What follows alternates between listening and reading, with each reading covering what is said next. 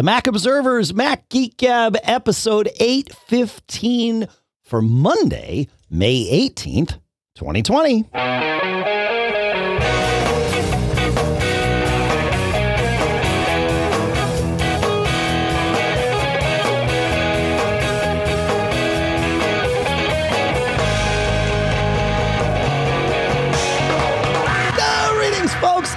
Welcome to the Mac Observers Mac Geek Gab, the show where you send in your questions, your tips, your cool stuff found.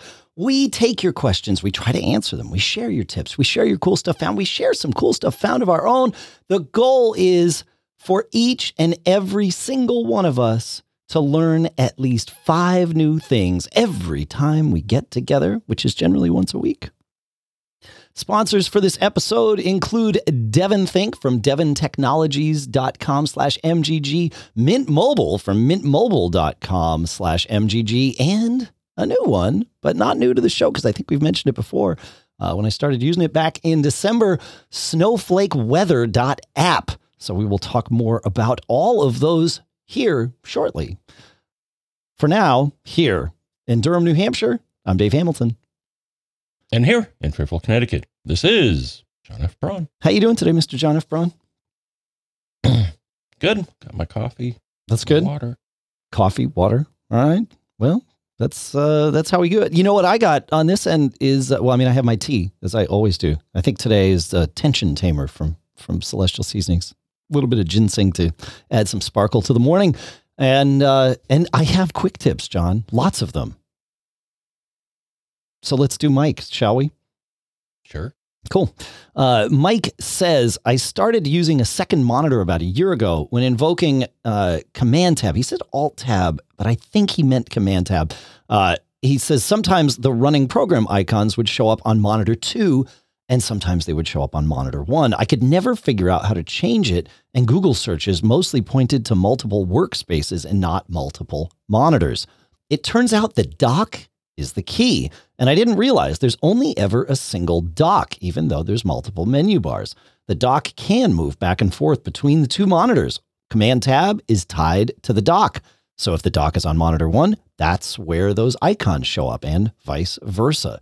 Yeah, this is a good one. I it you know, I um I never move my dock so when I hit Command Tab, the the app switcher icons are always on my main screen and not you know over on my alternate screen, which for me is to my right, uh, in both locations. It seems I've never put one to the left. I need to think about that too. Uh, but I also have not adapted to the the new, and it's not that new anymore. Uh, by default, Mac OS sets displays to have separate spaces, which in a very visual way means that each display has its own menu bar. Uh, I don't do that. I use the old school way, which is that there's only one space and the only one display has a menu bar and the others, you know, just just are displays. Uh, and I like it that way. I I've tried it the other way. I don't like having to drive around the computer for menu bars. I like knowing it's always in in the same place. So perhaps that's why I haven't experienced the dock jumping around uh, too. Perhaps maybe the the spaces thing uh, affects that. Do you you do use multiple monitors, right, John? How do you have mm-hmm. you ever experienced this, and do you use the, the separate spaces thing? Uh, no, no. I keep all the all the bars on one screen. Okay, so you have that box in in system preferences, mission control. The displays have separate spaces. Boxes unchecked for you as well. Is that right? Mission control, automatically rearrange, group display. Yeah, that's off. That's off. Okay. Okay. So the default, I'm pretty sure the default is still that that's on, but, uh, but there we go. So cool. Good quick tip, Mike. And, uh, even nice having a little discussion about it too. All right. Uh, moving on to Jeff. Jeff says it's pretty easy to delete most annotation types in the preview app when you're annotating a PDF. Simply select the shape, text box, or squiggle that you've added. Uh, and when you see the blue dot resize handles, simply hit the delete key and poof, it's gone. Deleting text highlighting, underscores, and strikeouts can be hit or miss, but I found it well nigh impossible to delete notes, the small text containers that expand when you click on them, until I stumbled upon the solution in Preview's menu bar, select Tools, Show Inspector. In the inspector window, navigate to the rightmost tab named Annotations. This will display a list of all markup in the document, including notes. Click to select a note or other annotation type and hit the delete key to remove it. Very cool. So, yeah, tools, show inspector, and then drive over to the annotations tab. I'm not sure I've ever dug into Previews Inspector in that way. I've always looked at it for like information about an image, but I never quite realized it had that kind of uh, functionality Nope. too. Nice. Pretty good, right? All right. Uh, we will move along to the next quick tip um, from a different Jeff. And this one is very timely. Jeff says, I was swapping my iMac's hard drive with an SSD or to an SSD by using a clone from Carbon Copy Cloner. After the swap, I noticed Spotlight wasn't really working all that well. Well, same, Jeff. I have noticed Spotlight not working well on both of my machines ever since I did the Rick Assista swappy favor thing last week, where I bounced the one up and one down, and and now I yeah. Uh, he says, I'm guessing since it was a clone by default, it was being prevented to be indexed. So if you do a clone swap to a hard drive, make sure you remove that drive from being prevented in Spotlight. Go into System Preferences, go to Spotlight, go to the Privacy tab, and when you see your boot drive there, highlight it and remove it. That's pretty good advice, Jeff. And I took that, and now Spotlight is working better. Actually, I had done that on one machine. Spotlight was still being weird. So I did the whole uh, sudo uh, space mdutil space dash e space slash or dash, dash capital E. Uh, we'll put that in the show notes so you don't have to try and uh, translate it or look at Facebook's auto captions. I would love to see what Facebook's auto captions do to Mhm. that. uh, but uh, but yeah, the, the, the forcing it to rebuild the Spotlight Index can also be helpful. Um, yeah, I had a thing, John, on the on the iMac in the office. It was the it, an app would not. You know, I, I launch apps with Spotlight. I hit Command Spacebar and start typing the name of the app, and it Mm. and it launches. And they would not launch until I had launched each individual app once by going into like applications with the mouse in the Finder and launch it. Once I had launched the app, then it was in the Spotlight Index.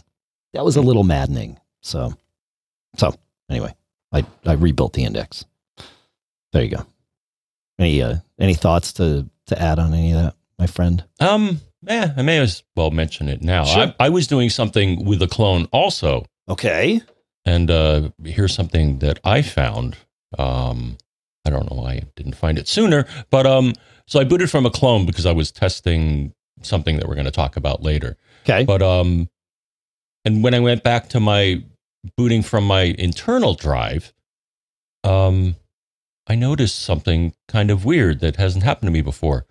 All of my cards were gone from my wallet because I had emails saying, "Oh yeah, your your card got pulled out of the wallet, or you know, un- unregistered with Apple Pay," and I'm like, "What?"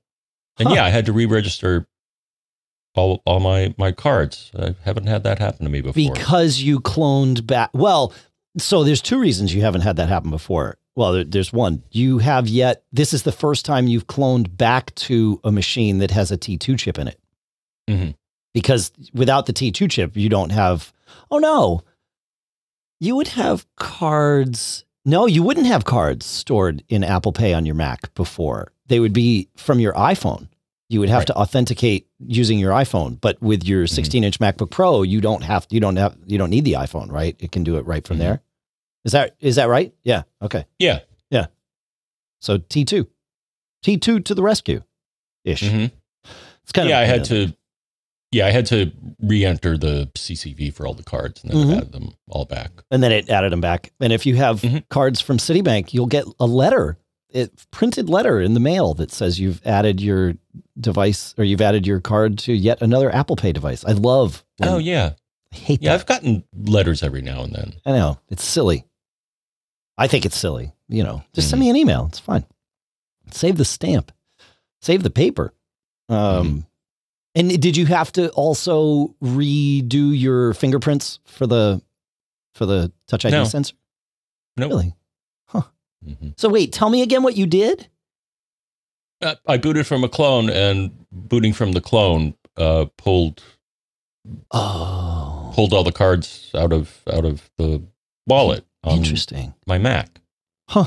But the touch ID sensor still had like retained your. Mhm. like, that's interesting. Yeah. Huh. All right. Okay. There you go. There you go. So if that's happened to anybody else, let let me let us know. Yeah. Let us know. How would they let us know, John? Um, feedback at macgeekgab.com, Dave, I believe is one way. Do, do you know of others? Well, yeah, I, I at least know of one more, and that's feedback at macgeekgab.com because that's Oh, okay. that's the right email address to use. Yeah, well, I I, I also like feedback at macgeekgab.com. Well, that's just you, isn't it? Yeah. Uh, all right. Let's see. Boot from clone. Okay. Uh, we'll go to Ben. Ben uh, points out. He says troubleshooting an i a client's iCloud storage. We discovered that they had a backup of a previous iPhone still stored there that they could delete. In Catalina, he says I haven't tested older versions. If you go into System Preferences, Apple ID, iCloud, Manage Storage, Backups, the obvious way to delete a back a selected backup is to click the minus button at the bottom. However, it's also possible to press Command Delete.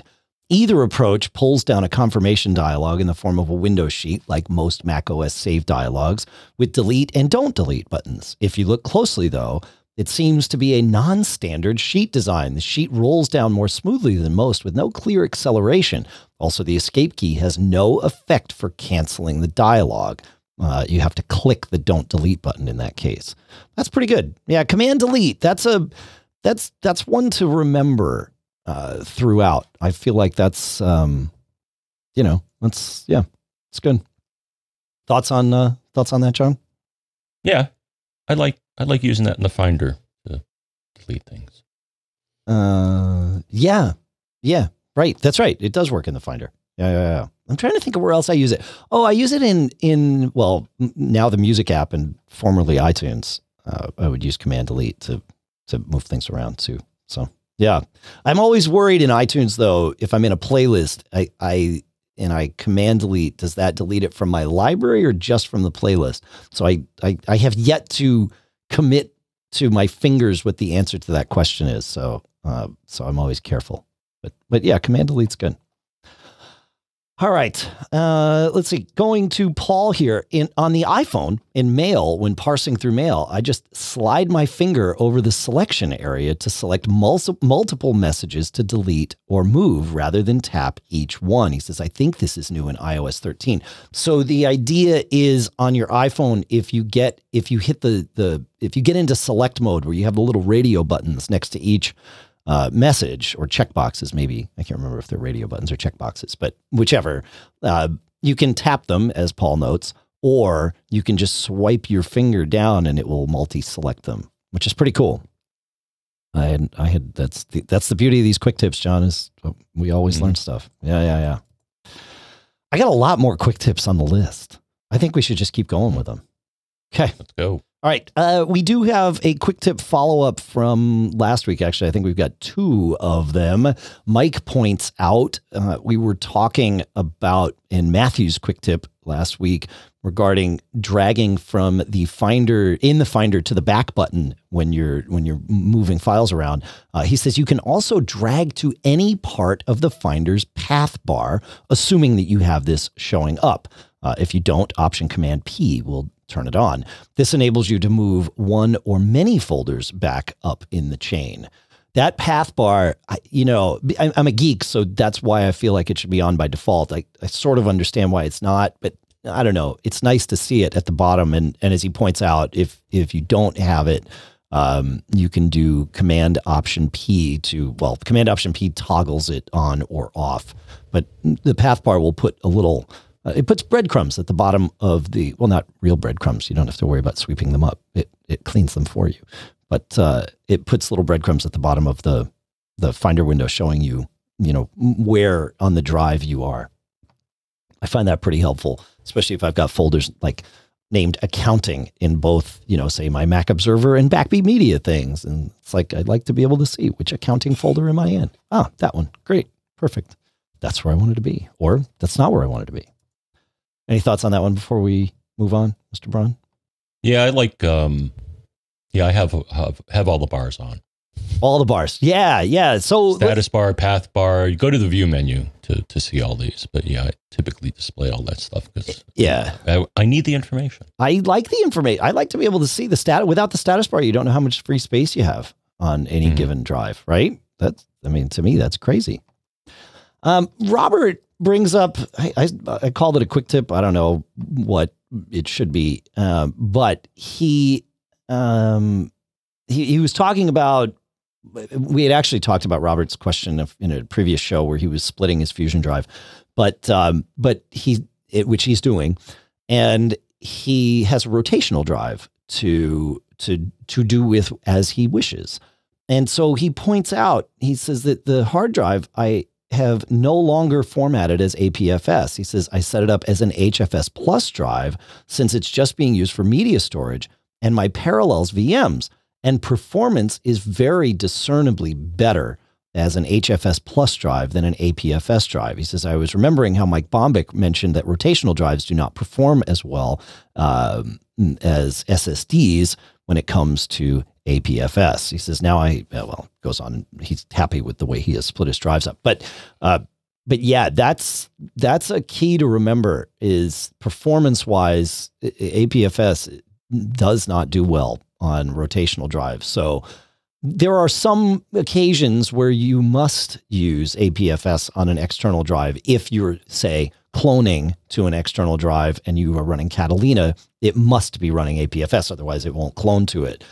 But I would actually advise not to do that. I would clone Catalina to an SSD for this very reason, because when you have to boot from that clone, it will be terribly sluggish if it's coming from a rotational um, simply because of APFS. Did would have you have you dug into any of this? Was your clone, in fact, that we talked about a couple minutes ago, uh, John, an APFS drive or a?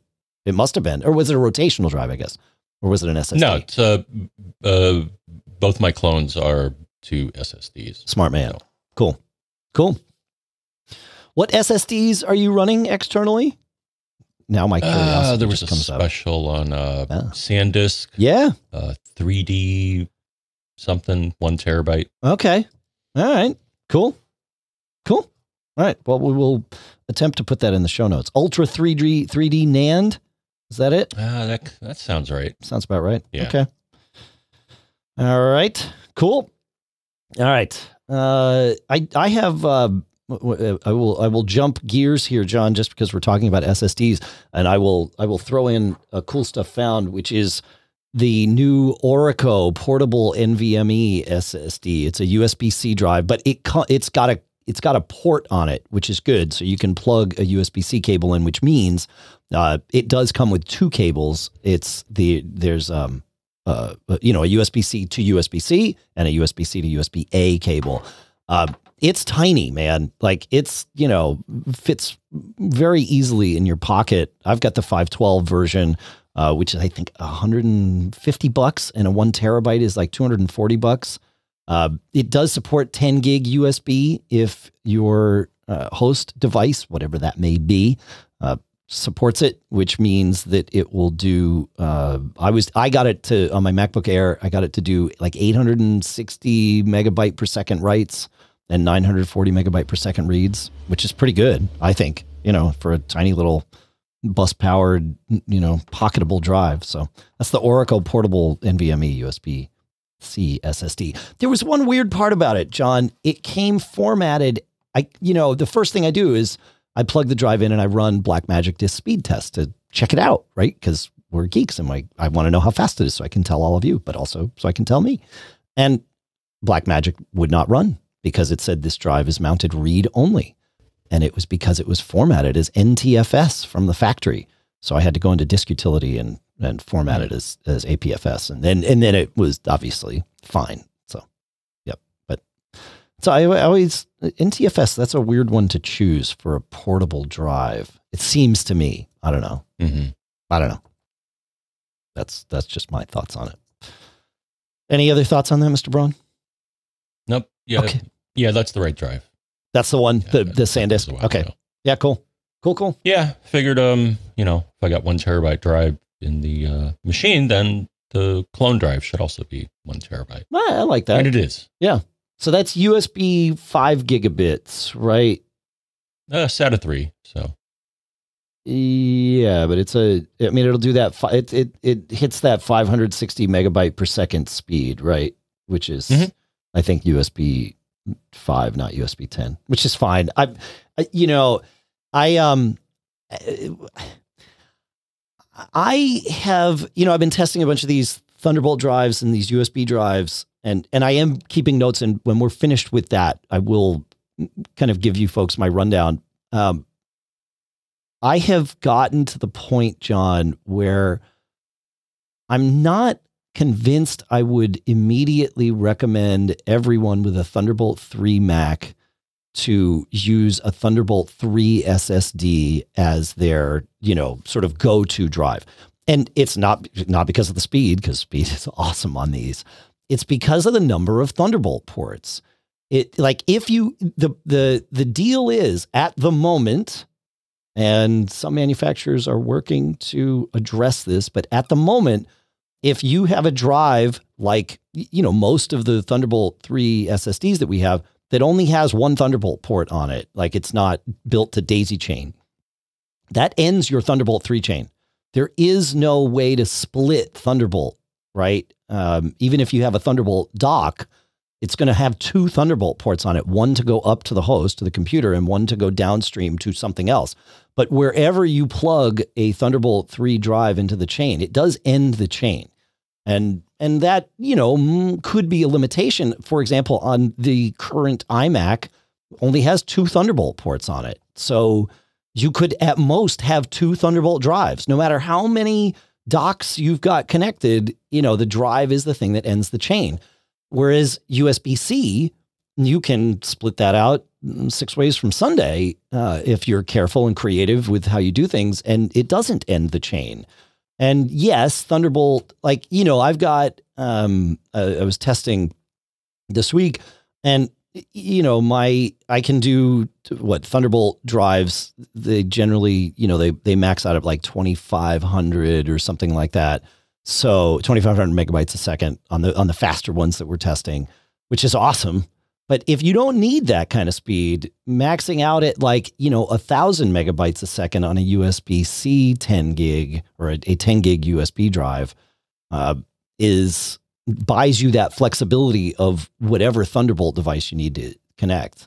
So just bear, bear that in mind, folks. It's, it's, you know, it's, it's kind of factored into my thinking, John. So um, I don't know. It's just one of those things. While we're on the subject of Thunderbolt, John, I feel like I am the man that made fire in a world where everybody else already knew how to make fire. Uh, but I didn't even know it was possible. And what I'm talking about is Thunderbolt 3. And you know, I I recently swapped these two computers. For those of you that that that keep a mental picture in your mind of um, all my computers, like that's fine. It's, it's, uh, but I realize not everybody does. So I I swapped, which meant I moved the Thunderbolt three capable iMac from the office up to the studio studio, and the Thunderbolt two iMac from the studio down to the office. And I was missing out on being able to use Thunderbolt three stuff down in the office. And this is perhaps why uh, my uh, powers of observation were more finely tuned when I again reread the description on Apple's website of their Thunderbolt 3 to Thunderbolt 2 adapter because it includes the word, John, bidirectional. Thunderbolt is not limited by the device that you're, by the host device. So I have now a Thunderbolt 2 Mac connected to Thunderbolt 3 drives and hubs and or docks, I should say. And yes, the Mac and therefore all the devices are limited to 20 gigs a second, not 40. Okay, fair, right? That makes sense. That's how life works. Uh, but other than that, so well, other than that, there are some limitations. But but in general, that's it. So Apple's adapter has a female Thunderbolt 2 or a female mini DVI port, which are mini. Uh, is that DVI? Whatever, whatever it is that the Thunderbolt 2 port uses. So it's got a female Thunderbolt 2 port and a male USB C Thunderbolt 3 port. but it is only Thunderbolt that can be plugged into either end of this adapter. So you cannot plug this into, say, something USB USB and have it work. No, it is Thunderbolt only. And there is no power passed across it, at least not in, well, I guess not, not at all. Be, on, well, maybe it would pass power. It couldn't, though, because Thunderbolt 2 doesn't pass power. Only USB C passes power, right? So, so I couldn't plug it directly into a Thunderbolt uh, drive because it wouldn't, there's no power to spin it up. But once I plugged it into a dock, then I can plug a Thunderbolt drive into it, which is I thought was really cool. Like I had no idea that this would work in either direction. I thought it was only for the newer Macs to attach your old Thunderbolt 2 devices to them. So this, you know, if we rewind a couple of weeks when we were trying to help a listener who needed a Thunderbolt 2 dock and could not find them because there's not many available, well, you don't need one. You buy this adapter from Apple and you're good to go. Pretty good, huh, John? Yeah? Yeah. Yeah, I got that adapter. Came in handy when I was migrating from the old Thunderbolt 2 Mac to the newer Thunderbolt 3 Mac. Right. Okay. Yeah. So that's bidirectional. So you can use that with your old Mac to connect to your new Thunderbolt 3 devices, which is interesting. Like I, I you know, kind of blew me away. I, I didn't, um, I don't know. It just, it never dawned on me. Now, not every Thunderbolt 3 to Thunderbolt 2 adapter is bidirectional. Apple's is. But like there's I think the ones from like Cable Matters and uh, there's another company that that markets a similar product.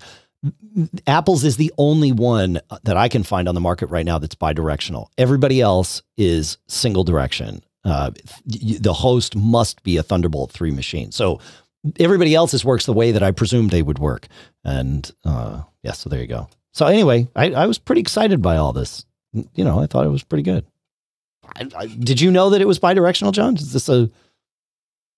Mm, never really thought about it. Never really thought. Yeah. Okay. All right. Yeah. Yeah. So there you go. Um, okay. Uh, let's see. I think we had a couple more um, quick tips, so we might as well wrap those up. I know it's. Uh, I know I'm. I'm dragging us all over the place today, John. I guess that's okay. It's kind of how we roll here sometimes. Um, Mark Edwards, who uh, not only coincidentally is uh, with uh, Bjango, the company that makes iStat menus, and also SnowflakeWeather.app, uh, tweeted something this week that I immediately put on our uh, quick tip list. And he tweeted, "Long hover is a pretty strange interaction to trigger an action." He was he was talking about the UX of it, and he is a UX guy. But the whole concept of long hover in Mac OS is a weird one, but it can be really handy. For example, if you long hover over the green dot in the top of a menu or in the top of a window, sorry, you get several options. If you it, it, you have enter full screen, tile the window to the left, tile the window to the right, and if it's on a machine that has two monitors, it will actually offer to move the window to the other monitor for you. Uh, but you know, that's just one of those weird things. And by long hover, I mean what it sounds like. You you put your mouse over it and then stop moving the mouse, and then magically, after a you know brief pause, up comes this window. Strange, but, but it's weird. But there you go. I don't know. Do you ever use long hover, John? Oh yeah, all the time. Okay. Oh, there you go. they call it tool tips also, right? Well, long hover will give us tool tips. Yeah, long hover, right, it has always been the thing to bring up tool tips. It, it, I think, and I think that was Mark's point was that it's weird to have actions uh, mm-hmm. triggered in you know in a long hover result uh, mm-hmm. from a from a user interface standpoint. And I I'm kind of with him. It's just like I want to do a thing, but I have to pause before I get the option to, to do the thing. And then I keep moving my mouse and clicking like that. I, I, think that was his point is like, once you stop moving the mouse, that should be the end. You know, you shouldn't have to wait to get a, a menu up. But anyway, uh, I found another thing, John. Last one, I promise, uh, on the quick tips.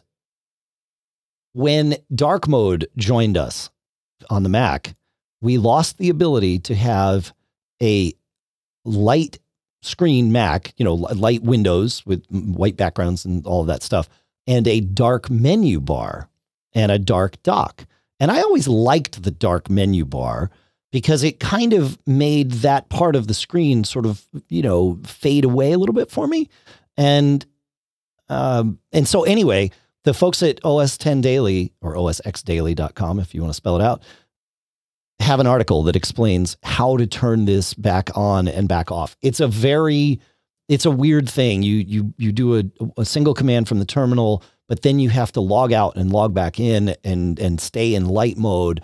And so it's not a it's I mean it's it's not that big of a deal, but it does require some, you know, finagling to get yourself into this mode and then out of it. But it does work. And if you're if you're switching back and forth between light and dark mode, I don't think this is what you would want to do. Um, because essentially what you're doing is you're making it so that dark mode only affects the dock and the menu bar. Uh, so it will not affect your windows. So if you're in the scenario where you need to, to have your windows go to dark mode or want to, then don't do this. But if you are a light mode only person on that particular Mac, then you can do this, and and there you go. Uh, well, again, link in the show notes, and we've got the the terminal command there too. But it's it's worth reading the article just to make sure you get it, you know, all right. So, I don't know. That's what I got today, John. What do you got? Anything? Hmm. I've actually enabled dark mode on a couple of my devices. Uh, okay. Just to see if it improves battery life. Sure. Um, is it supposed yeah, I think to? my phone was yelling at, well, my phone was yelling at me at one point and, uh, you know, about power consumption because your screen's really bright. And I think it actually suggested, hey, you want to, you want to enable dark mode maybe? Interesting. I decided I should have, but I thought, I thought the OS actually uh, told me, hey, you know, turn on dark mode and that that'll help your battery life. I thought, okay, so you have an iPhone 8, mm-hmm. which has an LCD, not an OLED screen, right? Mm-hmm. I didn't. I know. Yeah, I thought OLED was the only screen type where you know a black pixel was actually an off pixel and therefore would hmm. save some measurable level of power by not having to turn the pixel on. I thought with LED screens mm. uh, or LCD screens, sorry, that even when it's black, the, the, the panel, the entirety of the panel is on no matter what. And so I didn't mm. think having dark versus light on the pan. I could totally be wrong about this, but that was that was my understanding. Was one of the benefits of OLED was if it's black, first of all, you get true black because they can just turn the pixel mm-hmm. off, and then that did result in in power. I don't know if it, uh, but I I could be totally wrong. Um, you know, wouldn't be the first time that I had some misconceived notions. So, mm-hmm. Yeah, are you finding that it's helping your power consumption? Uh, I'll I'll have to time it. Yeah. Okay. Yeah. Yeah. Yeah. Yeah. yeah. Okay. All right. Um, you know what I want to do, John, is I want to talk about our uh, our sponsors today, if that works for you. Cool. All right. Our first sponsor for today is a new sponsor, but not new to the Mac Geek Gab family. And it is Snowflake, which is a weather app designed by people we already know because it's from Bjango. And I hope I'm pronouncing their name right. I've known their company for years because they're the ones that make iStat menus and have been making Mac and iOS apps for over 15 years. So Snowflake is kind of like the iStat menus of weather apps. They show a ton of information, as much as is possible, and you can tweak it, obviously, but it's all in a really well organized and nicely designed package the, the weather data in this, I found Snowflake right after it came out. And it was when I was in the market looking for a new weather app. And I love what they are doing with Snowflake because it just delivers the data that I want. I like something that's going to show me everything I need to know right on one screen, including the amount of either rainfall or snowfall on a given day. And so the way this is laid out, it's so simple. You've got the narrative forecast if you want it, because I like that. I like to read what the forecast, like the synopsises of any given day. Uh, it is for the iPhone and iPad. This is Snowflake. There's an Apple Watch app. There are Apple Watch complications. There's a Today widget for it. There are Siri shortcuts. They have four different weather providers. You can either let it choose or you can choose for yourself. Four themes and automatic day night theme switching. You've got to go check this out. Go to snowflakeweather.app or just look for Snowflake uh, in the App Store. You're going to love this. It's so well designed. No great surprise from the people that bring us iStat menus. Thank you to Bjango and Snowflake for sponsoring this episode.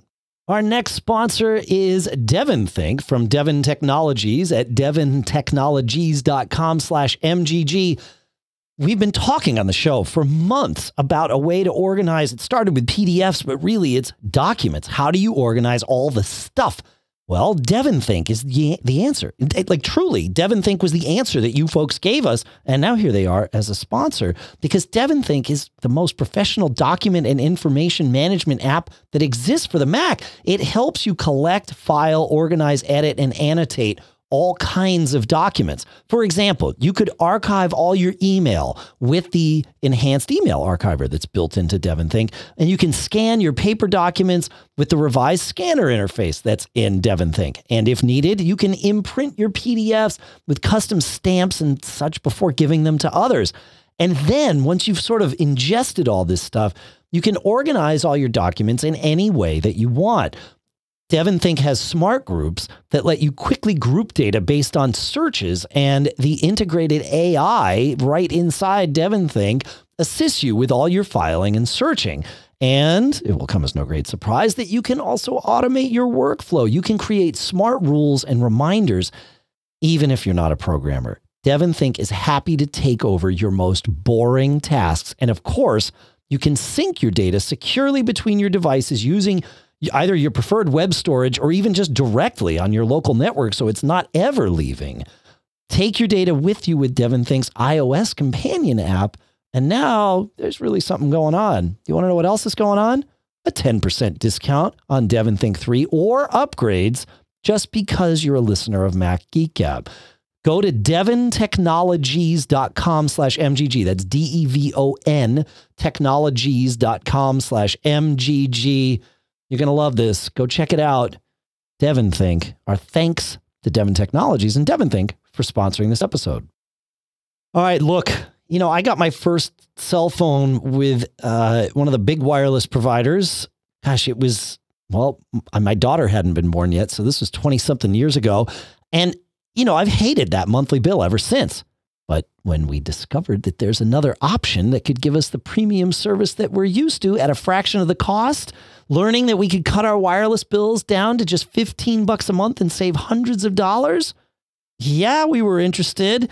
And that's where our next sponsor, Mint Mobile, comes in. Because for any of you out there who are looking to save without sacrificing service, switching to Mint Mobile is a no brainer. So if you just hate that wireless bill, Mint Mobile offers premium wireless starting at just 15 bucks a month. The way they do this is they're online only. So they've eliminated the traditional costs of retail and all of that, and they pass that savings along to you. Every plan comes with unlimited nationwide talk and text, plus crazy fast 4G LTE. Use your own phone with Mint Mobile plan and keep your same phone number along with all your existing contacts and everything. And Mint Mobile's got you covered with their seven day money back guarantee. So if you're not 100% satisfied, you're out. It's off. It's fine. Switch to Mint Mobile Premium Wireless, 15 bucks a month to get your new wireless plan for just 15 bucks a month and get the plan shipped to your door for free. Go to mintmobile.com slash MGG. That's mintmobile.com slash MGG. Again, cut your wireless bill to just 15 bucks a month at mintmobile.com slash MGG. Our thanks to Mint Mobile for sponsoring this episode. All right, John, let's, um, do you have any cool stuff found or anything to, to add to the mix today before we get into some questions here? John? I think you're muted, John. Yes, I was. All right. Uh, no, no, nothing today. okay. Uh, remember to unmute. Yes, that's right. Yeah. Well, that's okay. It's uh, I it, it you are in good company for uh, folks like all of us who have forgotten to unmute at times. That's good. Uh, yeah. All right. Let's go to Irving here, and we will uh, we will see what Irving asks. He says, I just purchased a Pioneer BDR XD05B Blu ray player. It works well, nearly excellently, when playing DVD video movies. Using EaseFab DVD Ripper for Mac on macOS Catalina, it is equally easy to rip the video and upload to my Synology for playing with Plex. However, when a Blu ray disc is loaded into that, the disc spins, it mounts, and everything sounds like the process when a DVD is loaded. However, the Blu ray will not play. The Pioneer User's Manual and website for this say they recommend using Cyberlink PowerDVD 14. However, that's only available for Windows. So my questions are, what Blu-ray video player software do you use on your macOS Catalina uh, on Macs? And what ripping software do you use for Blu-ray discs on macOS Catalina? John, do you ever play Blu-rays on your Mac? Um, not the disc itself. Okay, so Um, so let's answer that question first, and then we'll talk about the ripping thing, because it, that's a weird thing playing a Blu-ray on the Mac. It's it's not directly supported, as Irving has found out. Um, there is a way, and we will put a link in the show notes to make VLC able to play Blu-rays on the Mac. It involves installing a sec a separate um, package, I guess it would be the I don't know some some little app, some little extension, if you will, that VLC can can leverage and then go ahead and and do that. So to me, that's the best way I know of to um, to play Blu-rays on the Mac, uh, unless you rip them first, and then of course you can play the file anywhere that can play the file. So, how do you go about ripping Blu-rays on the Mac, John? Um, I've done it before, but the last time I tried, it didn't work. So I think something got unmapped. But I'll use Handbrake and then um, is it MakeMKV? Okay, yeah, that would make sense. Make make yeah, MKV. you actually. Yeah, the last time I tried to run it, it complained about not being able to load some uh, some library. So I think I have to remap the. Uh, so so that's kind of the trick. And, Okay. uh, actually, Dave, you had written. I actually referred to the article that you had written That- I wrote that- ago, which I wrote that article. how to set up the hard links. Yeah. I wrote it what in 2014. Uh, Uh, mhm. Literally almost exactly six years ago. It was May 15th, 2014. Um, I wrote an article about how to make MakeMKV, VLC, and Handbrake work with Blu-rays, and it all still like it's the path I use. It seems to be the still seems to be the best path. But you're right. You have to you have to make some.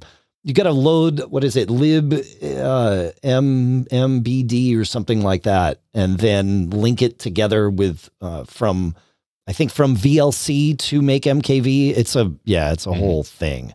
But um, but I will put yeah, I'll put a link in the show notes to that, and I'll also put a link in the show notes to libbluray, uh, which is talked about on the VLC website about which will, will allow you to play uh, VLC uh, Blu-rays inside VLC.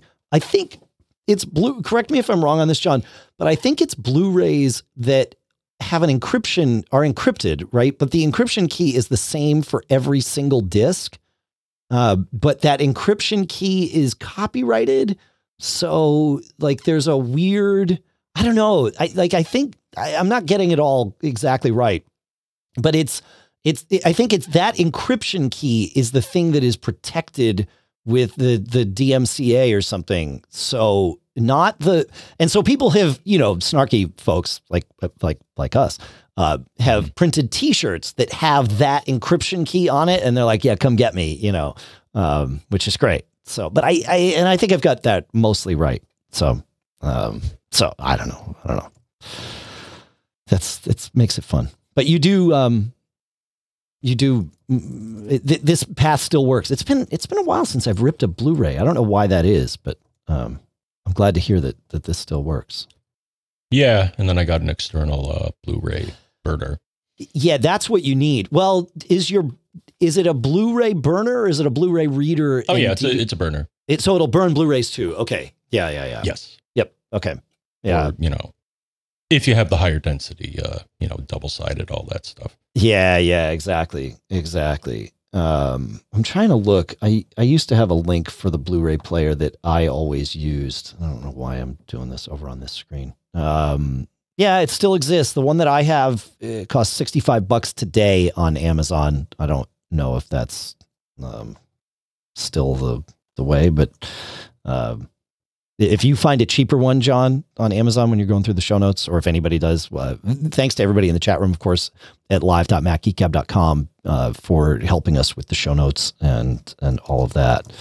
But um, yeah, and I'll link to the one that I have if you if you want a burner and a reader. Yeah, yeah, that's sort of the key. Is is that I don't know that mine will burn Blu-rays. Oh yeah, it will. Uh maybe I think no, it can burn CDs and DVDs, and I think it only reads Blu-rays. I'm pretty sure the one that I have for 65 bucks. It's never I've never needed to burn a Blu-ray. So I guess I've never I've never run up against that, but be aware of that. So. Mm-hmm. All right. Yeah, good. Okay. Moving on. Let's see where we get. I like these fun little topics. Uh, this is why we do the show. Walter has a question from a friend.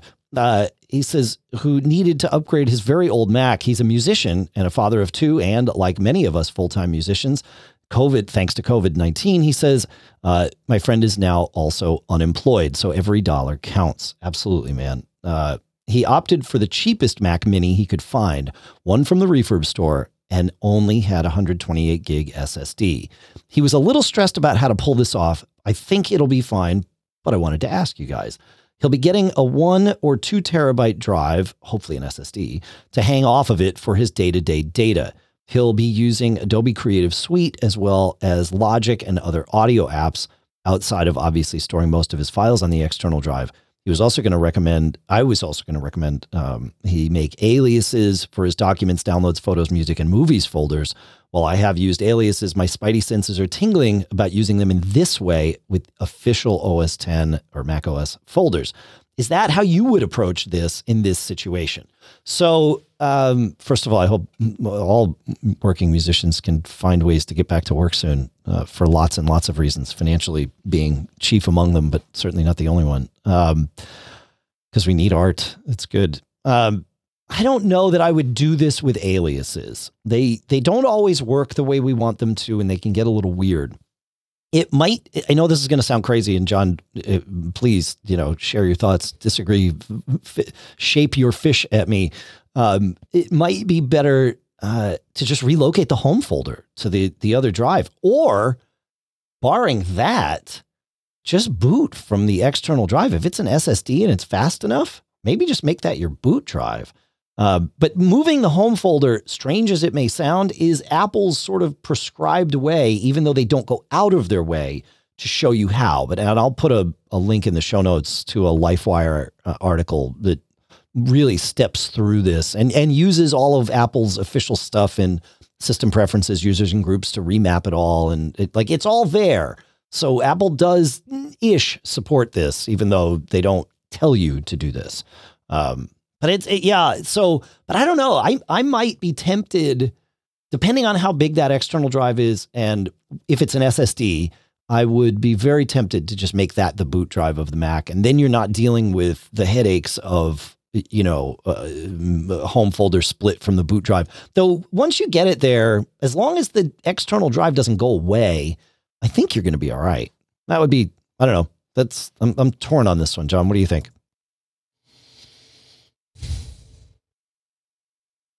Yeah. I I think that's that's the way I would go to is just put it all on an external drive and yeah. forget about that uh, internal one. So you want to be sure that you get a an enclosure, uh, you know, the right cable and the right enclosure mm-hmm. um, to offer you the the speed that you deserve. So yeah, yeah. Um, Brian Monroe in the in the chat room there also suggests, uh, what about using iCloud drives optimized storage? That might work as well. It depends on. Yeah, I, I agree with you, Brian. That that's yet another way to go with this. It depends on how um, you know, how much stuff he needs, like how many applications and what that's going to look like. Uh, you know, uh, the Logic likes to pull down a couple of gigs of stuff uh, to go along with it. So, uh, you know, that might or might not work. But yes, that that's yet another option. Absolutely worth considering. I think. Yeah, it's good. Yeah, you know, and he could use that internal drive as like his scratch disk too. 128 gigs is if you're recording audio tracks, that could be enough for your, you know, current project.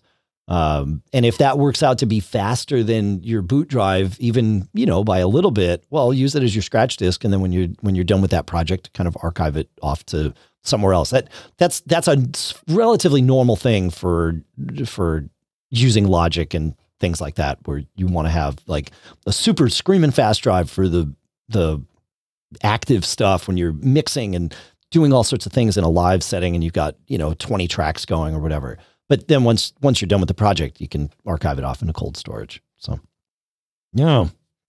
Yeah, it's not an optimal scenario, but that's that's okay. That's you know, that's that's sort of what we deal with here is making those non-optimal scenarios work as well as we possibly can. That's mm-hmm. uh that's what we do. I don't know. All right. Uh well, we we talked about Thunderbolt earlier in the show, and Josh now has a question about uh, about using about Thunderbolt and displays. He says, "I have an older Thunderbolt 2 iMac that I think meets the requirements to be used as an external display. Now that it looks like I'll be working from home more often, I was thinking of connecting my 2018 MacBook Pro to it as a display." Okay, he says, "So I have a couple questions." One, do you think it's worth it since I'll be daisy chaining through a couple of Thunderbolt 3 cables, an OWC dock, and then the Apple Thunderbolt 3 to 2 adapter? Uh, unless you can think of a simpler way. No, I don't think I can.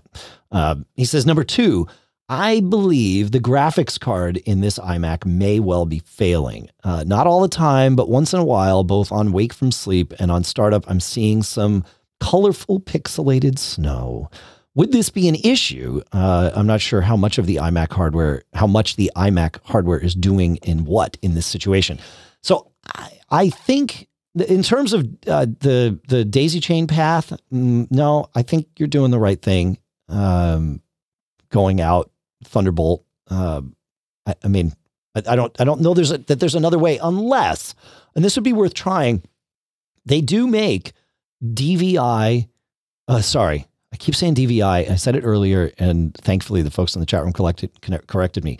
DisplayPort. So Thunderbolt 2 runs over Mini DisplayPort, which means that iMac has a Mini DisplayPort port on it. Probably has two of them uh, that you would be plugging into for this. Well, they do make DisplayPort, the larger one, to Mini DisplayPort cables, and oftentimes we've used them in reverse. We plug the Mini DisplayPort into the Thunderbolt port on our Mac and then the DisplayPort side into the external monitor because most external monitors don't have mini DisplayPort.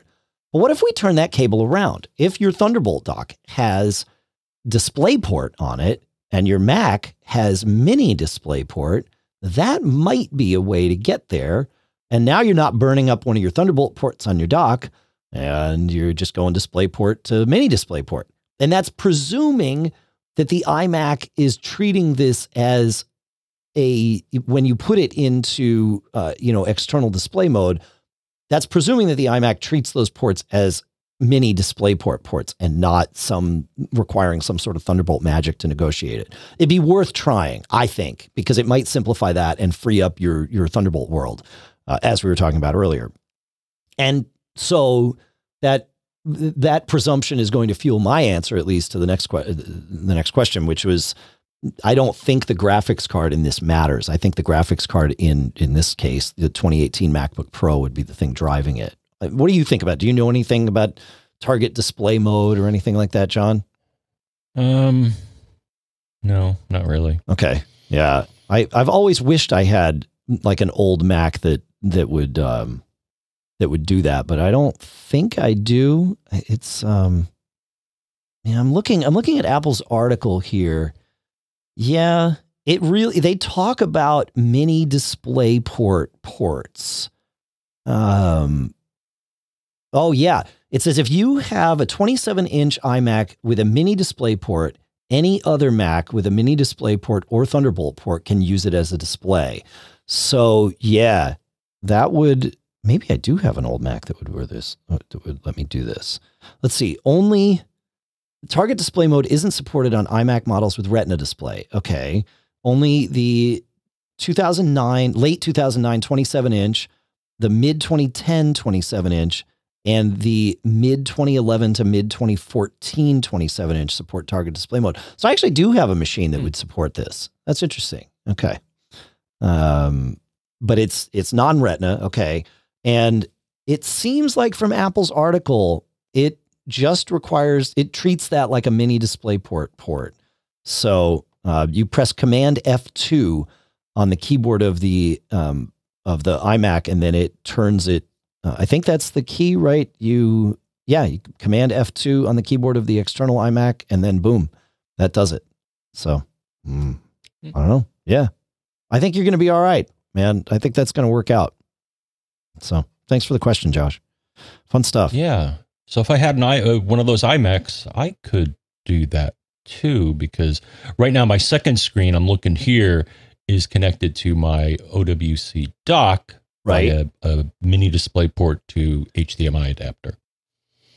Yeah. Okay. Yeah. Yeah. Yeah. So, okay. Now I I want to dig in on this because I've been, uh, as I mentioned, messing around with Thunderbolt and things like that. What refresh rate is your external display using? And you should, even though we, as we sussed out recently, the, sometimes the um, system information displays doesn't really list what the actual resolution of the display is like the refresh rate in there, I confirmed earlier this morning because I, I spent like an hour messing with this. Um, Mhm. Does does accurately represent it? So is it at sixty hertz or is it at thirty Yes. hertz? Oh, it is. Yeah, they're both at 60. oh, right, because you've got you're running them off a Mac Mini. So the one that's going. So explain to me how you have yours configured. Um, my monoprice screen is plugged into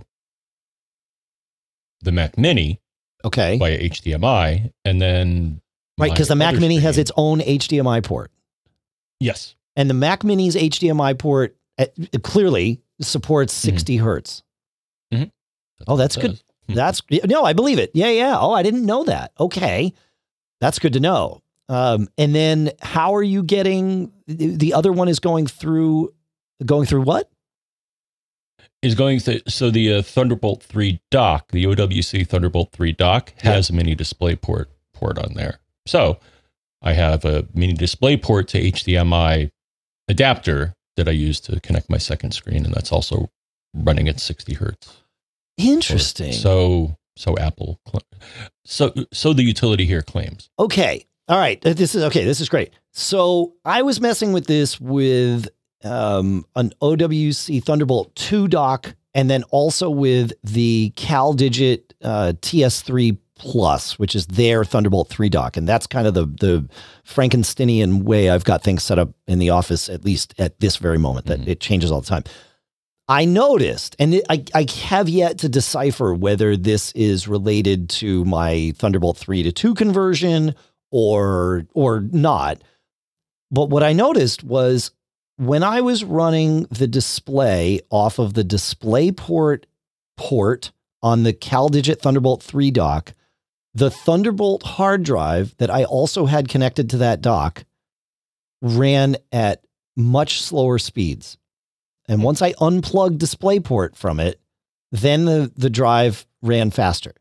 And I'm trying to suss out why that is. Um, and and I haven't quite gotten there yet. Like I said, it, you know, th- there's a lot going on in terms of translation and, and things. So I, I need to move things around and, and really test. But it was definitely as soon as I plugged in or unplugged the the mini display or the display port jack, it's display port on on the CalDigit dock. Uh, that did it. Like it, instantly, the drive was either slower or faster, depending on whether the, Hmm. the cable was plugged in. Yeah, and I didn't think DisplayPort was supposed to chew up Thunderbolt bandwidth. But maybe the translation from three to two causes it. Maybe like I don't know. I don't know. But uh, but the OWC Thunderbolt two dock has an HDMI port, but only supports 30 hertz refresh rate, not 60 hertz. I guess they bumped that up for a Thunderbolt 3 dock. So now it's like I got to figure out which to do where and how to hold my mouth just right to get it all to work. So hmm. I don't know. It's it's fun, but you know, it's, it's maddening and and fun at the same time, and that's what that's what makes this geeks, right? So, um, do you have what's the fastest drive that you have connected to that Thunderbolt 3 dock? Do you have a Thunderbolt 3 drive? If not, maybe we need to send you one. No. Okay. Okay. All right. Okay.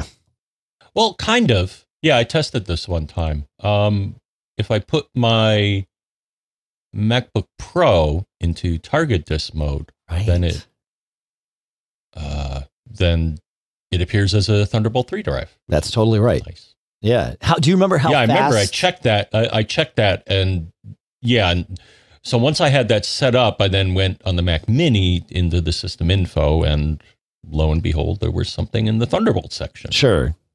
Huh. And do you remember how fast that went when did you black magic speed it test? was 20. It was at 20, which was kind of weird. Oh, it is weird. Okay. Well, it could have been limited by the cable that I had. I had a relatively short, you know, when it yeah. Okay. All right. But did you test the the speeds like with Black Magic to see how fast it would go across the Thunderbolt uh, bus? No. Okay. All right. I'd be curious if like if you tested that, how it would do with mm-hmm. and without a, a display connected. Because now yep. I'm, I, you know, we want to be able to give you folks the right advice. So this is mm-hmm. this is how the sausage is made sometimes. All right, interesting, interesting, interesting. Okay, uh, where are we on time? Oh, we still we still have plenty of time. Oh my goodness. You know, I was telling somebody the other day, John, that when we started the show, uh, and we have not changed this this part of our our our criteria for the show that Gab is a 45 minute show. Now that's we're all laughing now, of course, because it's stretched and it's generally at about a 90 minute show. Uh, but uh, anyway, we're at, we're at an hour here, so we've got we've got time. Uh, let's do a couple of cool stuffs found. I like peppering the questions in before the cool stuff found, like this the, the, the question sandwich between the quick tips and the and the uh, the cool stuff found. That's good. Anyway, uh, Peter has a cool stuff found. I believe it's a cool stuff found revisited for us. But uh, but nonetheless, he says I wanted to share a discovery I made in Setapp. I was doing a quick screen re- screen recording for a tutorial on some Gmail settings for students in my district and was not happy with the built-in screen recording options in QuickTime in macOS Catalina. I really didn't want to spring for ScreenFlow or anything like that because budgets are tight around here, so I thought of checking Setapp for options. I discovered Capto, C A P T O. So far, one quick Gmail tutorial in, Capto seems great. It adds some nice extra controls and editing tools. In particular, I like that it gives an on screen countdown as the recording starts. My main annoyance with QuickTime and Catalina was an unspecified delay when I clicked record. Even though it has the even though the counter on my touch bar was going, I was still finding my first few words cut off. Super annoying. But this fixes it and at no extra cost beyond my Setapp subscription for which I'm already paying. That's awesome, Peter. Thank you. Yeah, yeah. Capto is is a good one for sure. Yeah. Have you ever used Capto, John? All right. Well, that's okay. Uh, let's see. Let's go to oh yeah, Ben. Uh, in last week's episode, we were talking about um, looking into packages, and uh, Ben pointed out that there is, uh, he was looking on Eclectic Light, Howard Oakley's site, of course, uh, about, you know, digging into packages and, and where things are. And he did note uh, that things were previously stored in or slash library. So the root of your drive slash receipts, they're now stored in slash system slash library slash receipts. So maybe that's, that's helpful for that kind of digging.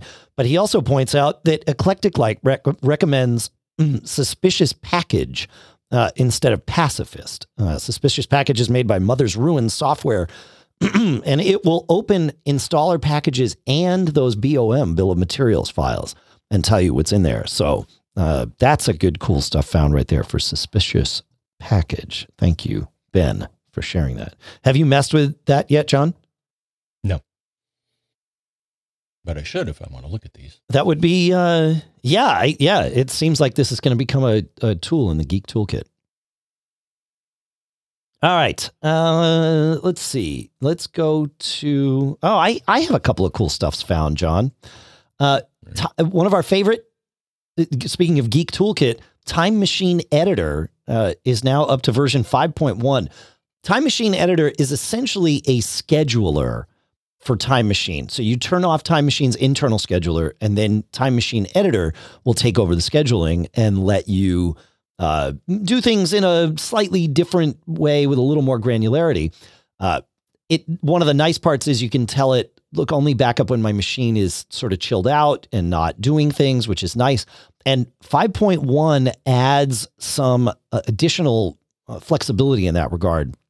You can now it's not there by default. The, uh, the, these new options are hidden but you can enable them by going to the preferences for time machine editor and turning on show advanced settings.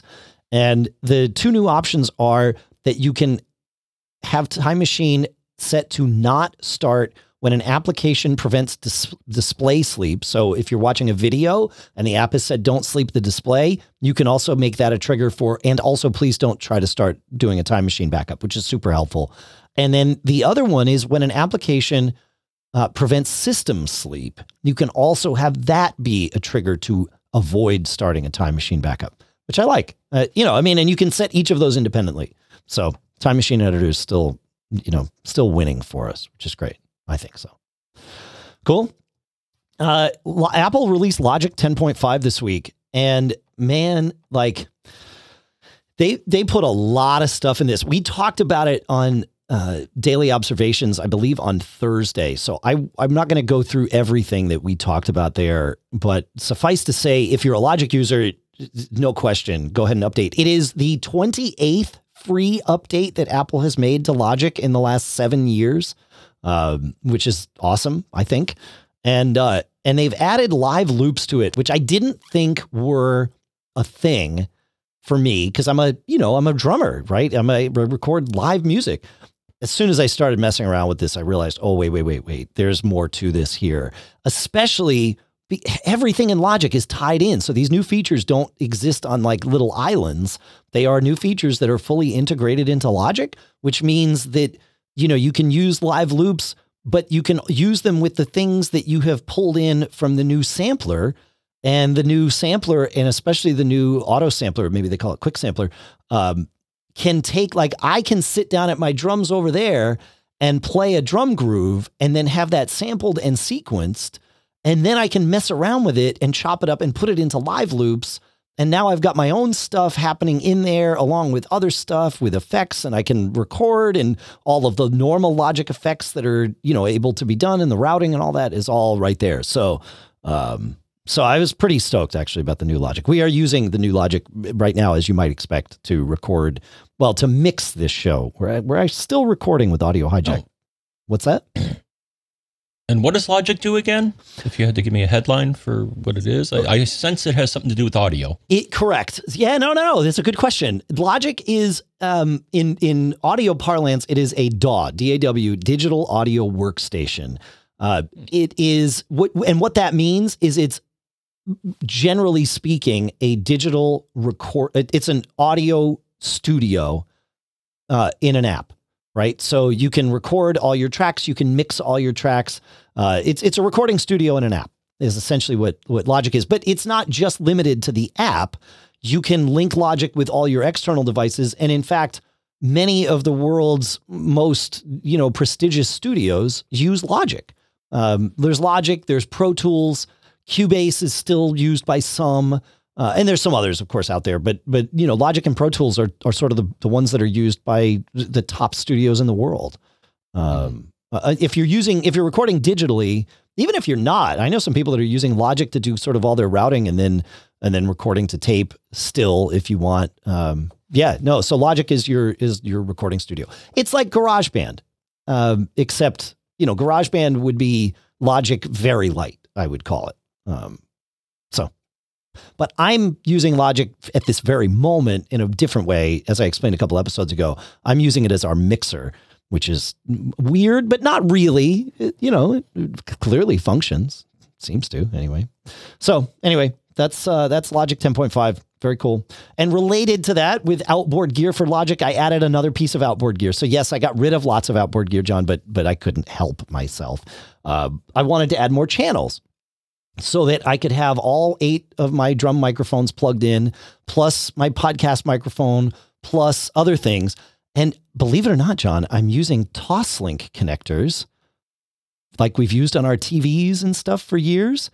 Um, audio devices will let you connect, interchange, uh, link multiple audio devices as one by using those Toslink connectors. They, they call them ADAT connectors because there was a device years ago called the ADAT, the Alesis Digital Audio Transport Device or something, uh, that, that used those to, to connect. But uh, I, I I got a it's a Behringer Ultra Gain Digital ADA 8200, and it's just eight microphone preamps with uh, an ADAT link on the back, and and well, and and eight outputs too that I'm not yet using for anything, but uh, but that way I can I can link it all up. I I have a, a Focusrite Scarlett 18i20 that uh, that I also have here, and uh, and so the 18i20 is sort of driving the bus at the moment. That might change uh, down the road. We have some other stuff coming too, but uh, that's driving the bus. And then I'm using those Toslink connectors to link the two together, and it essentially adds eight more channels, ins and outs, to the uh, to the thing, which is pretty cool. It's it, you know, just it's cool to to know that I'm doing uh, it with fiber optics, John. In fact, my microphone is one of the things that's going across the fiber optic channel. So, in theory, that shouldn't be a problem. Let's hope it stays that way. Fun gear. All right. Uh, we have a not cool stuff found to share, John. You've started a trend, my friend, and I'm not sure it's a yeah. Though we we don't want to have too many of those, but we'd like to warn you when uh, uh, something not cool happens in the world. Totally. And this is one of them, thanks to from our friend Kenny. Do you want to you want to take it? Go ahead, man. No, you you you you have one. So I do. I actually have several of them. Uh, Kenny said, I just had an uncool stuff found episode similar to, similar to John's recent experience with Wink. He says, This is not Mac centric, but it is something we've talked about many times on the show. So, as you pointed out, John, yeah, this is important. Um, he says, The company Automatic makes adapters that plug in under your dashboards into the OBD2 port on your cars. Mm-hmm. I have to make sure I get that right. I'm always reversing the B and the D. Maybe I did just then. Uh, these adapters give you driving mileage info useful for people logging business mileage, 1099 workers, etc. He says uh, they also give detailed information on uh, m- on interpreted idiot lights and stuff. So if you have you know an engine warning light, it'll tell you what it thinks that means. He says I bought mine several years ago for both my cars, and they worked great. They had iOS and iPad OS apps, and information from the adapters could be read on most web browsers too. In short, he says they work great. Then came a fastball outside corner. So Kenny is a baseball fan here, and, and we're going to go with that uh, analogy here, or that metaphor. Uh, strike one, he says. In late 2019, Automatic crippled their iOS, iPadOS, and Android apps, ren- effectively rendering thousands of deviceless, devices useless. Automatic told users they had no choice but to update to the newest hardware model, which came with six months of free service. Whoopee. Service had been free forever on the previous units, so now you had to buy a new adapter and start paying monthly fees. What a sweetheart deal. Then came a slow curveball five months later on the inside corner. Strike two. This month, they announced they couldn't stay afloat due to COVID 19 and were shutting down. As of May 28, 2020, all devices would stop functioning. They apologized and asked all customers to dispose of their de- devices responsibly. I thought of several places I'd like to dispose of mine, Kenny says, but then came a changeup right over the heart of the plate. Strike three, you're out. They asked, they were asked, hey, can't you let your software go open source? Maybe someone else can keep the product alive and providing value for those who have spent good money on your devices. The answer? Nope. Pretty low rent behavior all around, says Kenny. Says, I'm not happy to see businesses suffer due to COVID 19, of course, or any other reason, not of their own making, but their customer be damned attitude sure would discourage me from doing business with these guys in any way in the future. They almost earned a fist shake but they only deserved one finger. Thank you very much for that, Kenny. That's uh, that's I like it. This is good. It's good. Uh, thoughts about that, Mister Braun? No, no, Okay. it's unfortunate. Uh, It is. Yeah, something to keep in mind whenever someone's storing your stuff in the cloud. Yeah. And it's not your cloud, but it's their cloud. That's true. Yeah. Thank you. Uh, thank you for the uh, the very entertaining um, uh, uh, right up there, Kenny. I hope I did it justice uh, by reading it. That was that was that was actually a fun little moment. I didn't. I, I didn't. I had read it and then queued it up for the show and forgot. I I I did not come into today's episode expecting to do a live theater read. So there's my first one ever, folks. Uh, you know, you heard it first. So many directors that have had me play drums have asked me if I want to break the uh, the backline meridian, as I like to call it, and and act on stage. And thus far, uh, I have been able to say no. So I hopefully hopefully you haven't ruined that for me, Kenny. All right. Uh, let's see. Where are we on time? Yeah. Okay. Uh, let's let's do. You, you you got any preferences here, John? We've got a laundry list of things. I feel like we should do James, but but uh, uh, if you feel differently, we've got it. We've got time for at least two more, I think. So maybe we'll do James and one other. Sound good? Yeah, maybe Scott, since I had to uh, fiddle a bit to. Uh, All right, you want to do? Let's to do. Scott. Let's do Scott. Then we'll we'll wrap up with James because it's a nice little troubleshooting Yeah. one. So go ahead. Yeah, bring us to Scott, my friend. So Scott stumbled across something that I had looked into at one point and uh, wasn't able to figure it out. But you know, this gave me a, a, a boost. sure. Um, but anyway, so Scott says, in an effort to fix a few minor nuisances and do some routine maintenance, I've been trying to boot my 2017 iMac running the latest Catalina update into safe mode. No matter what I do, it will not cooperate and continually boots into normal mode. I've turned off FileVault, FileVault 2 and plugged my Apple wireless keyboard into the USB port on the Mac. Both of these steps were taken as a result of extensive searching to figure out the problem. Neither had the desired effect. And yes, I've tried holding down the shift key during every conceivable stage of the startup restart process. Any advice? And I got some advice, Dave. Um, back in the midst of time, I recall that there was a way to enable certain modes um, via the terminal, uh, specifically uh, setting an NVRAM variable. Um, and uh, I, I poked around a while ago trying to figure this out. And when I tried to run the command, it would say uh, permission denied or, or, or something like that. And I'm Sure. like, oh, well, I guess can't do that anymore. Then this prompted me to give another look, Dave, and I figured it out. There is a way to do this Okay.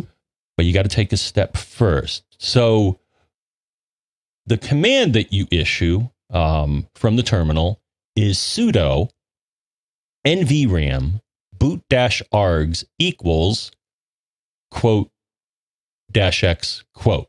Aha. Now in the All right. past, We'll put that When and I we'll tried put to that in run the that- show notes for for folks, so Yeah. you can just go copy paste. Yeah, no problem. yeah, and in the past, you know, I tried to type that in and it was like uh, permission denied or unable to complete operation or something like that.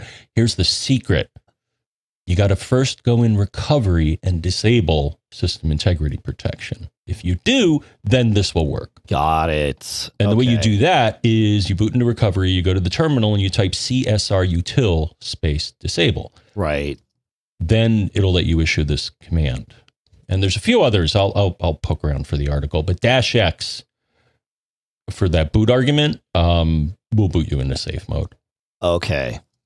Ah, okay. That's eh, that's really good to know because there are times when you know because of the way the keys because of when the keyboard syncs up with the Mac, you miss Mhm. the opportunity to do that. I've I've certainly experienced that frustration. That's great. Thank you, man. That's good. Yeah, and there's there's a couple of others. Uh, so X is safe mode. I think V does verbose. I'll uh, Oh yeah. again. I'll, I'll there's an article that lists Great. uh, some of the values here. 'Cause I don't think the man page does, or maybe the man. No, the man page. I don't think does. Yeah. Yeah. Yeah. Yeah. So Yeah. we'll find that for you. But um, Cool. yeah. So hopefully that'll do it for you. Yeah, hopefully. Yeah, yeah, yeah. Awesome. Great. All right. And uh and yeah, we'll wrap up here with uh with James. That's a good one, man. That's great. Um James says, uh, You recently talked about AppTamer being a good utility to monitor a Mac's performance. So I tried. Uh, I tried it to help me diagnose a performance problem I was having with my 2012 Mac Mini with 16 gigs of memory and a one terabyte SSD. Accessing web pages had become onerous. I had tried numbers of things, but I could not find a solution. At the time, I had iStat menus running, but it had not helped me with the performance problem. I installed AppTamer, and very shortly I was able to identify several processes that were taking a lot of CPU. After researching them, I found they were background tasks that were left over from some long gone software before something like Clean My Mac came around.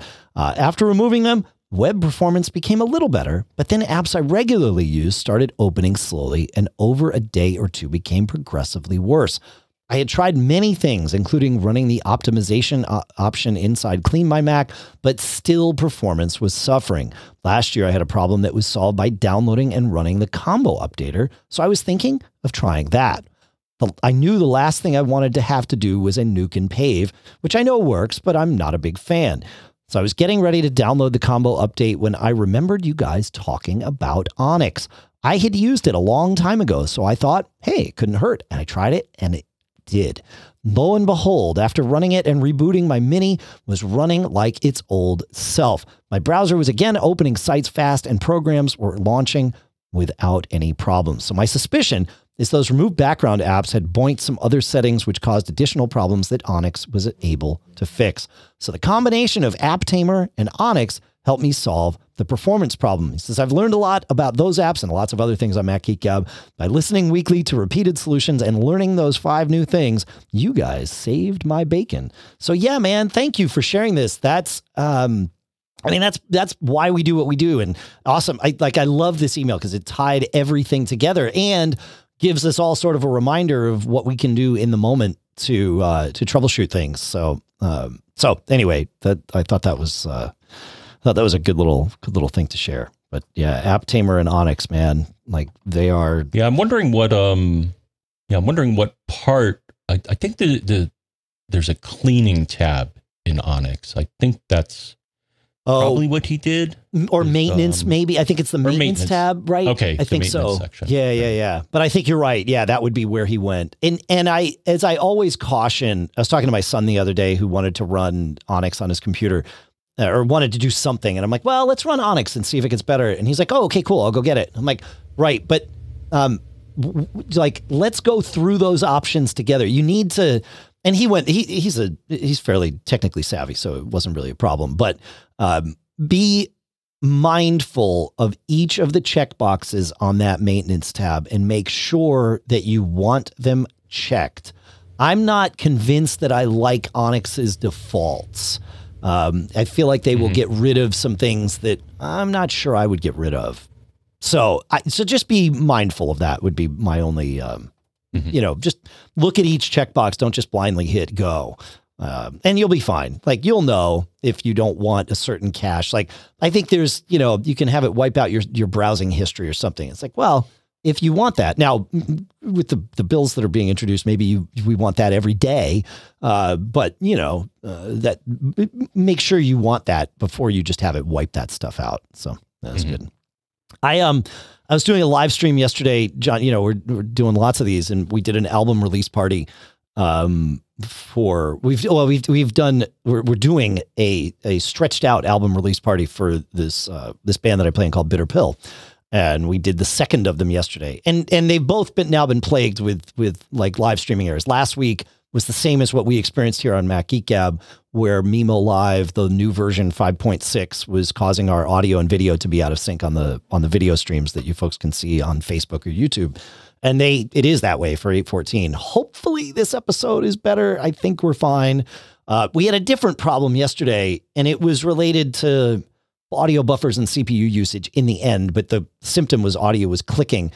And you know, we had a limited period of time to get set up and, and get the show rolling because we had like a, a hard start time. And so we started, and I was reminded of something that we recently interviewed on my uh, one of my other podcasts called Gig Gab, which is for musicians.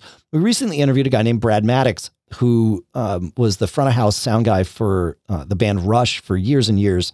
and uh, and also for bands like Queensryche and Jane's Addiction, and uh, I think he was with John Cafferty and the Beaver Brown Band in the early days.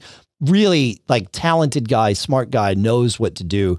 And he said one of his mentors uh, gave him a piece of advice that I thought was really good yesterday in that moment. But really, even like with what uh, what James is talking about, anytime we're troubleshooting, and the advice was, don't run towards a fire.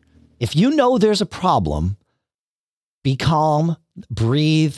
You know, you're not going to do anybody any favors by freaking out, and and you know, you gotta you gotta let yourself think to come up with the solution. Don't panic is essentially, you know, what I think what that advice means. And it's good advice. So I, I like that. Uh, there you go. That's, that's what I got. So, but James's thing sort of reminded me of that. So that's good. We got anything else, John, or uh, is it time? I think it's time. Yeah. No, I think uh, don't panic is a great piece of advice, uh, yeah. according to the Hitchhiker's Guide to the Galaxy. yeah, I agree. I agree. It's good. All right. Well, it's time and to don't see. Don't forget if, your towel is the other piece of advice, Dave. That is the other piece of advice. That's true. Yeah, that's right. Ah, all right. Well, uh, thank you for all of your questions and tips, all of that good th- stuff. Thank you for your reviews. Please go to macgeekgab.com slash reviews. Leave us a review. We love getting your stuff in. We've got some reviews to read. We'll do we'll do some of that next week. Um, and and yeah, it's good. But thank you for everything. It's it's great. Thank you to the the technology gods and the audio gods for making this show work today because things have been weird for I've been messing with things, John. Like every week the setup is has some remarkable difference in it. So um, it's my own fault, but you know, I like it when it works. So it's good, right? It's good. All right. Uh yeah, you got anything else to add before we uh before we really say goodbye here, John? No, not really. Okay. Well, folks, that's uh, that's it. Thanks to all of our sponsors, of course, the the three we mentioned in the show: SnowflakeWeather.app, DevonTechnologies.com slash MGG, MintMobile.com slash MGG. Of course, our ongoing sponsors: SmileSoftware.com slash podcast, MacSales.com, which is where Otherworld Computing is, BareBones.com eero.com slash MGG, linode.com slash MGG. Thanks to all of you. Thanks for sending in all your questions and your tips and your cool stuff found. We love it. We couldn't do it without you. Really, seriously. Couldn't. I couldn't do it without that guy either. It's, it's we're, we're all in this together. That guy. Stuck with each other. Wait, wrong way. there you go. Yeah. Uh, Oh, geez. I mean, I gave the the you know don't run towards a fire advice. We we shared the the don't panic and the towel thing. Is there any other advice to share, John? Oh, well, absolutely. But yeah, I think the first two are, are important. Um, but the, the third one, Dave, yeah, which is uh, I think e- uh, equally important, if not more important, is don't get caught. Made on